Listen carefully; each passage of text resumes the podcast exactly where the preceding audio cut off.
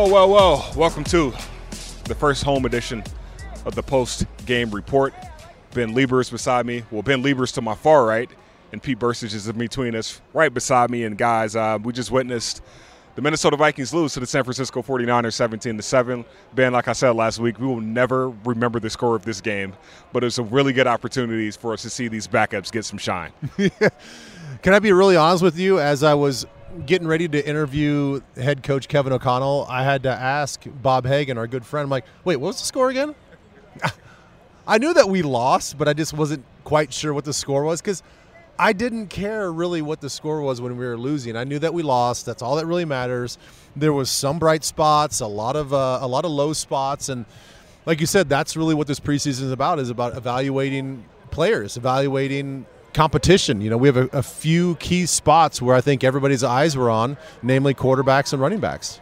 Yeah, and I think uh, in, you take a step back and really look at it. You know, how many of these guys that were out there today are we going to see opening day? Maybe Ed Ingram, Andrew Booth. You know, hopefully he's okay with the with the ankle turn. So, you know, it, it's what's frustrating. I think for us too is that you try to take a look at what's happening and project how we're going to go in the season. We have no idea, right? We have no idea um, what our guys are going to look like on September 11th because we really haven't a chance to see them play. They're all going to be healthy. They're all going to be ready to go. But at the same time, you know, we're kind of watching the, the, the second the second team guys develop and you know a couple hard days of practice finally. So this is probably the the poorest they're going to feel going into a football game. Speaking of second team guys, um, there are there's a position battle for a second string spot. It's the quarterback spot, and if we get once we get on Twitter after this, everyone is going to be talking about it. Kellen Mond versus Sean Mannion. Um, Kellen Mond shined last week against the Las Vegas Raiders. Really good game, two touchdowns. This week he has two interceptions. Sean Mannion, he's consistent. We know what he's going to get out of him. Doesn't turn the ball over but not the spark that this offense needed, especially when you look at the scoreboard and see that we scored only seven points. Your thoughts on that matchup today and going forward, Ben? Look, I, I really think that Kellen took a step back today. You know, he looked good in the first couple of plays. You know, on the third down, he did a great job of just sort of snaking around the pocket, good pocket awareness, uh, delivers the ball, and picks up a first down.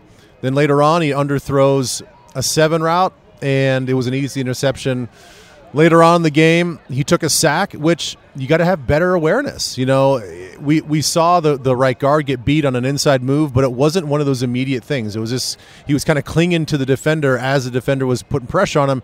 That's one of those things where if you're an athletic quarterback, those are the moments that you have to use your legs. You have to use your awareness in the pocket to pick up some yards. And so I, I just think that he he looked like he was trying to do way too much as opposed to just playing fast and that's been his that's been his mo the whole time he's been here. So i'm like i'm waiting for him to break out of this shell and to say like oh screw it man. I'm just going to go make a play. We don't see that enough. And then you know we see the uh, the another underthrown ball later in the game for a second interception. So i, I think he just uh, he did not capitalize on a, on a golden opportunity tonight. i think both quarterbacks struggled with gut pressure. And you know for kellen mond when he's not able to step into a throw then that arm strength and the accuracy that we have seen out of him uh, that disappears very quickly. But he's got to learn to help himself. I'm, you know, you think about that play where he threw the interception. We had motioned a receiver across. we had three receivers on one side of the field, and the defense for the 49ers didn't even move. And when you move a guy and they don't move anybody, that's got to be a red flag, right? So you you know you have to anticipate that. Um, and in, and also in all fairness, he had a big pass to Zach Davidson that was dropped. He had one drop by Myron Mitchell. Actually, Davidson dropped two passes, so you know, it could have been it could have been better.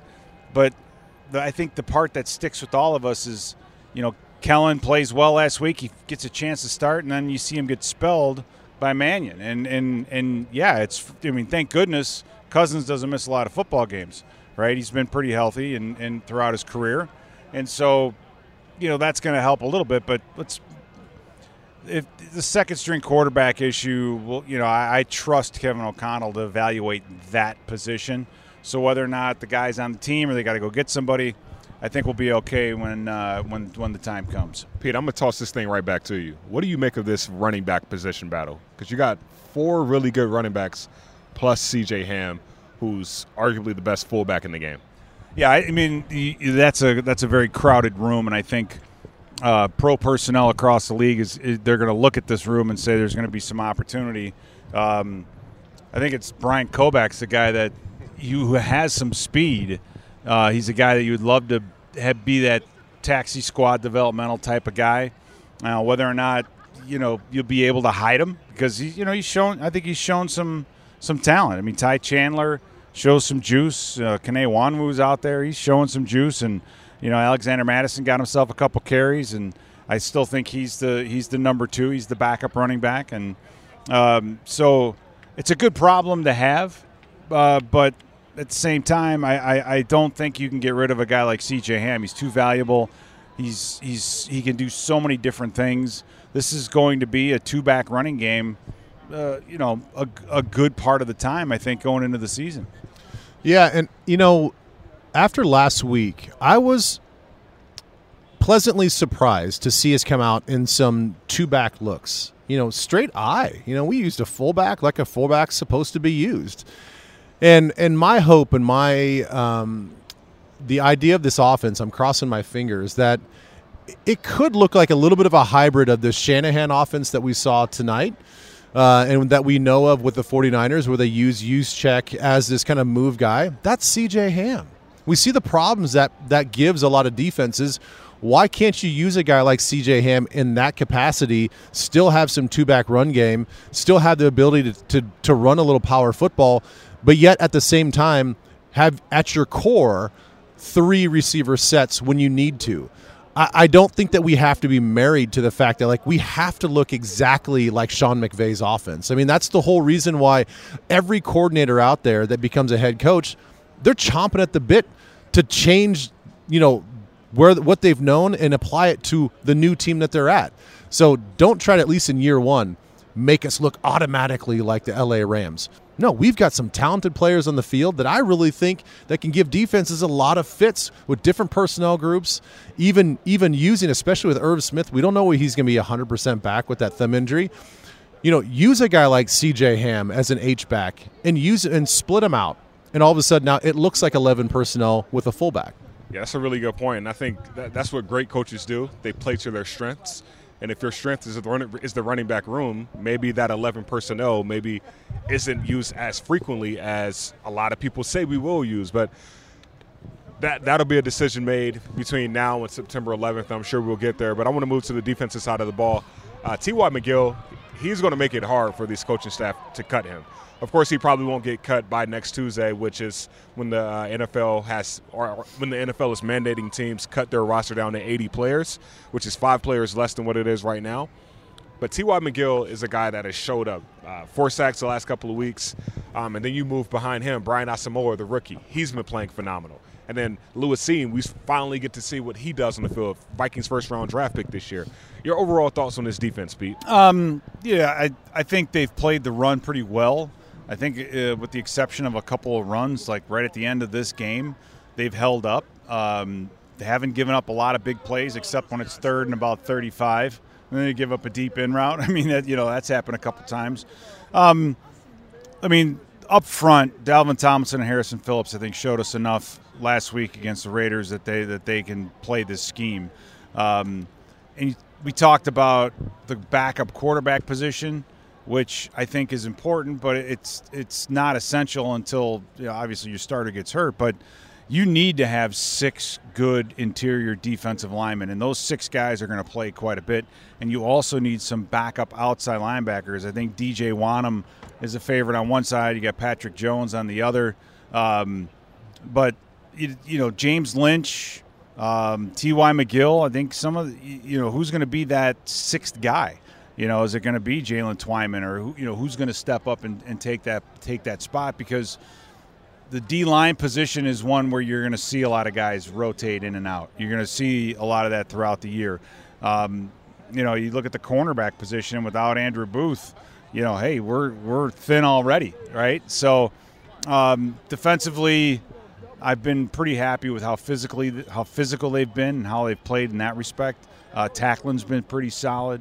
Um, you know, not a lot of mental errors. I think Caleb Evans turned a guy loose over the middle of the field, you know, for a touchdown tonight. But for the most part, I think they've played pretty well as a unit, and they've got they've got a little bit of swagger to them. I'm, I'm looking forward to seeing like Kendricks and Hicks be out there and on a, against a team like we saw tonight with the 49ers. Ben, that underneath coverage becomes pretty pretty important. Yeah, it, it, really does. I mean, I would love to see our number one defense line up against this offense again, and you know, pick off some of those short underneath routes that they're known for.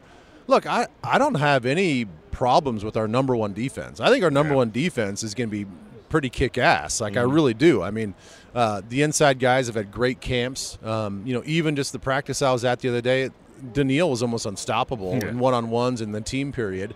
Um, Za'Darius the day before in the in the first joint practice, he was the exact same way, almost unstoppable. So when those guys are going on our, our front, you know, what's going to be our front five now, that's a formidable unit. And then you've got Hicks and Kendricks that can run sideline to sideline. Those guys can really make plays. So I'm not really worried about the number ones. It's just that we know that injuries are going to happen. We know on that front line you're going to have to spell those guys. You need a second wave of pass rushers to be just, you know, almost as good as your as your number yeah. one guys. That's the area that I'm a little concerned with. I'm concerned with our inside linebacker depth. Um, God forbid one of our guys goes down for an extended yeah. amount of time. You know, Eric Kendricks has not played a full season since 2017. You know, yeah. he's going he he's going to miss a game or two. You know, is it Asamoah that steps in? Can he be that guy? I don't know. He's shown flashes, but you know, Pete, as you know, game plans are different. And then when when the other the other team and the the offense is putting in their full game plan, it's a lot different. Yeah, it tends to slow your mind or your body down because you're thinking so much. Um, so we should tell Vikings fans that hey, Brian Asamoah is good, but like let's not get too far fetched. Yeah, let's not get too far fetched because yes, he's instinctful, he's explosive, but you know until you get into you know the regular season prep, all of a sudden now your rolodex of defensive plays and responsibilities exponentially gets bigger. Mm-hmm. All of a sudden now instead of thinking about three or four blitzes, now you've got three or four base blitzes, and then you have five or six nickel blitzes and then you've got a, a, bunch of other things to think about with a whole bunch of shifts and a whole bunch of motions, and you're like, ah, like my, my brain's going to explode. How can I play fast? That's just the way it goes. So I like what we have so far, but I still have questions about some of our backups. I, and I agree with you on that, Ben. And, and at some point, though, you, you kind of have to just live with what you have, right? And yeah, is, no doubt. Is, is this the time? I mean, Troy Dye – is is a, a, very very good special teams player. He's a good solid guy to come in and, and, and start you a couple games. You can you can win with him. Um, but Asamoah, I think, is the guy that that really can be the future at the inside linebacker position with this group. Yeah. Well, I don't want to forget to talk about. I think I think Pat Jones has had a, a really good camp. I think DJ DJ Wonnum once again has had a solid day. He had a nice uh, third down pressure quarterback hit uh, yep. on an inside spin move that I thought was really well set up, especially for early in the game. Um, so I don't want to take away from the camps that those guys are having, in the development those guys are having, because we need a, a guy like Pat Jones and DJ Wonnum to really step up and give us, you know, a true uh, true depth on the outside. All right. Well, we talked offense, we talked defense. Uh, let's hear from head coach Kevin O'Connell, who addressed the media following tonight's preseason two preseason game number two loss to the San Francisco 49ers. Just kind of kicking it off, you know, uh, you know, hope to uh, kind of obviously have a chance to score a few more points um, in the second half and really uh, piggyback on what I thought was a really strong defensive performance in the first half. Um, a lot of guys flashed as far as helping us try to stay in that game where we are just trying to find a rhythm offensively that we, we really never found outside of that one drive uh, towards the end of the second quarter um, just across the board, just waiting on that one play. You know, what's who's going to make that one play to get us going? Um, I obviously, um, you know, it starts with me, and we got to be able to, you know, from every guy on our roster needs to feel like they're in a position to go out there and compete. And, and we felt like we had a good plan going into it, but ultimately, just execution was not enough uh, offensively. And then I think our defense just wore down. um, three turnovers, short fields, different things that um, right when we could kind of stand up and get some momentum going, it just did not happen tonight for us. So uh, we'll continue to, you know, a lot of battles going on on our, our roster right now to make our team. I want to continue to allow those guys to compete while also still making sure that uh, our starters coming off a great week of practice against a really good team. I really felt like there was a lot of good things done this week. Ultimately wanted to win this game tonight and we did not. All right, fellas, we got the Denver Broncos next week. Starters probably won't play, but this is another evaluation opportunity heading into the Mile High City. Ben, your thoughts, or Pete, your thoughts going into that game? Can we find a punt returner, yeah. please? Yes. I mean, you know, you got, uh, I, Please. you know, like Ihmir Smith-Marsette. I, I, I want to ask him why, why the one sleeve, right? Yeah. You know, and it's like it, it's not going to help you hold on to the football. Um, you know, Nailor got a couple opportunities. He probably should have fair caught the one punt that ended up way, you know, deep inside our territory. So, you know, is that a position where come waiver time you're out looking because you need someone with experience, and I've said it many times, you got to have someone back there you can trust to make the right decisions. And what, one thing you cannot do is turn the ball over. And Denny Green would always point that out. He said, "I don't care what happens as long as when the whistle blows, the ball is in the hand of our off- hands of our offense, especially when you have." You know, Justin Jefferson and Dalvin Cook, and an offense that should be pretty explosive. If you got to gain another 10 yards on a, on a series, that's fine. But right now it's kind of disappointing that no one's really stepped up when that position that job is there for the taking right i mean you can you can add another year to the pension ben if you can just return punts and uh, yeah so maybe you know being outside mile high um, you know we could find figure out what's going to happen there Yeah, it's such a good point. I, I really thought that I didn't think that the punt return game was going to be as big of a factor going into the season as it is. I, I'm like, okay, ISM can kind of pick it up. He can do it. He's not showing the foot quickness the, immediately when he catches the ball in the decision making that I was expecting to see at him. We all know that he's got straight line speed, but to be a punt returner, you almost have to be quicker than you are fast. Um, so it, it remains to be seen who's going to hold down that position. it's the it's kind of the it's kind of the uh, factor right? Yeah, yeah, because when you when you got a when you got a good re- return guy back there it's you know you you feel, you know he's going to come down with it But Yeah. right now when I'm, you're kind of sweating it with with Ihmir Smith-Marsette where you're just like yeah, okay got it got it." Yeah, You know which I mean? which I think you know you go you go back a couple years, you really start to appreciate the player that Marcus Sherels was. Absolutely. you know he wasn't a great lockdown corner but or he nickel smart. corner, but he was That's smart. He was smooth. He was be a good dependable. decision, yeah. And I never had that. I never had that feeling when the ball was in the air on a punt.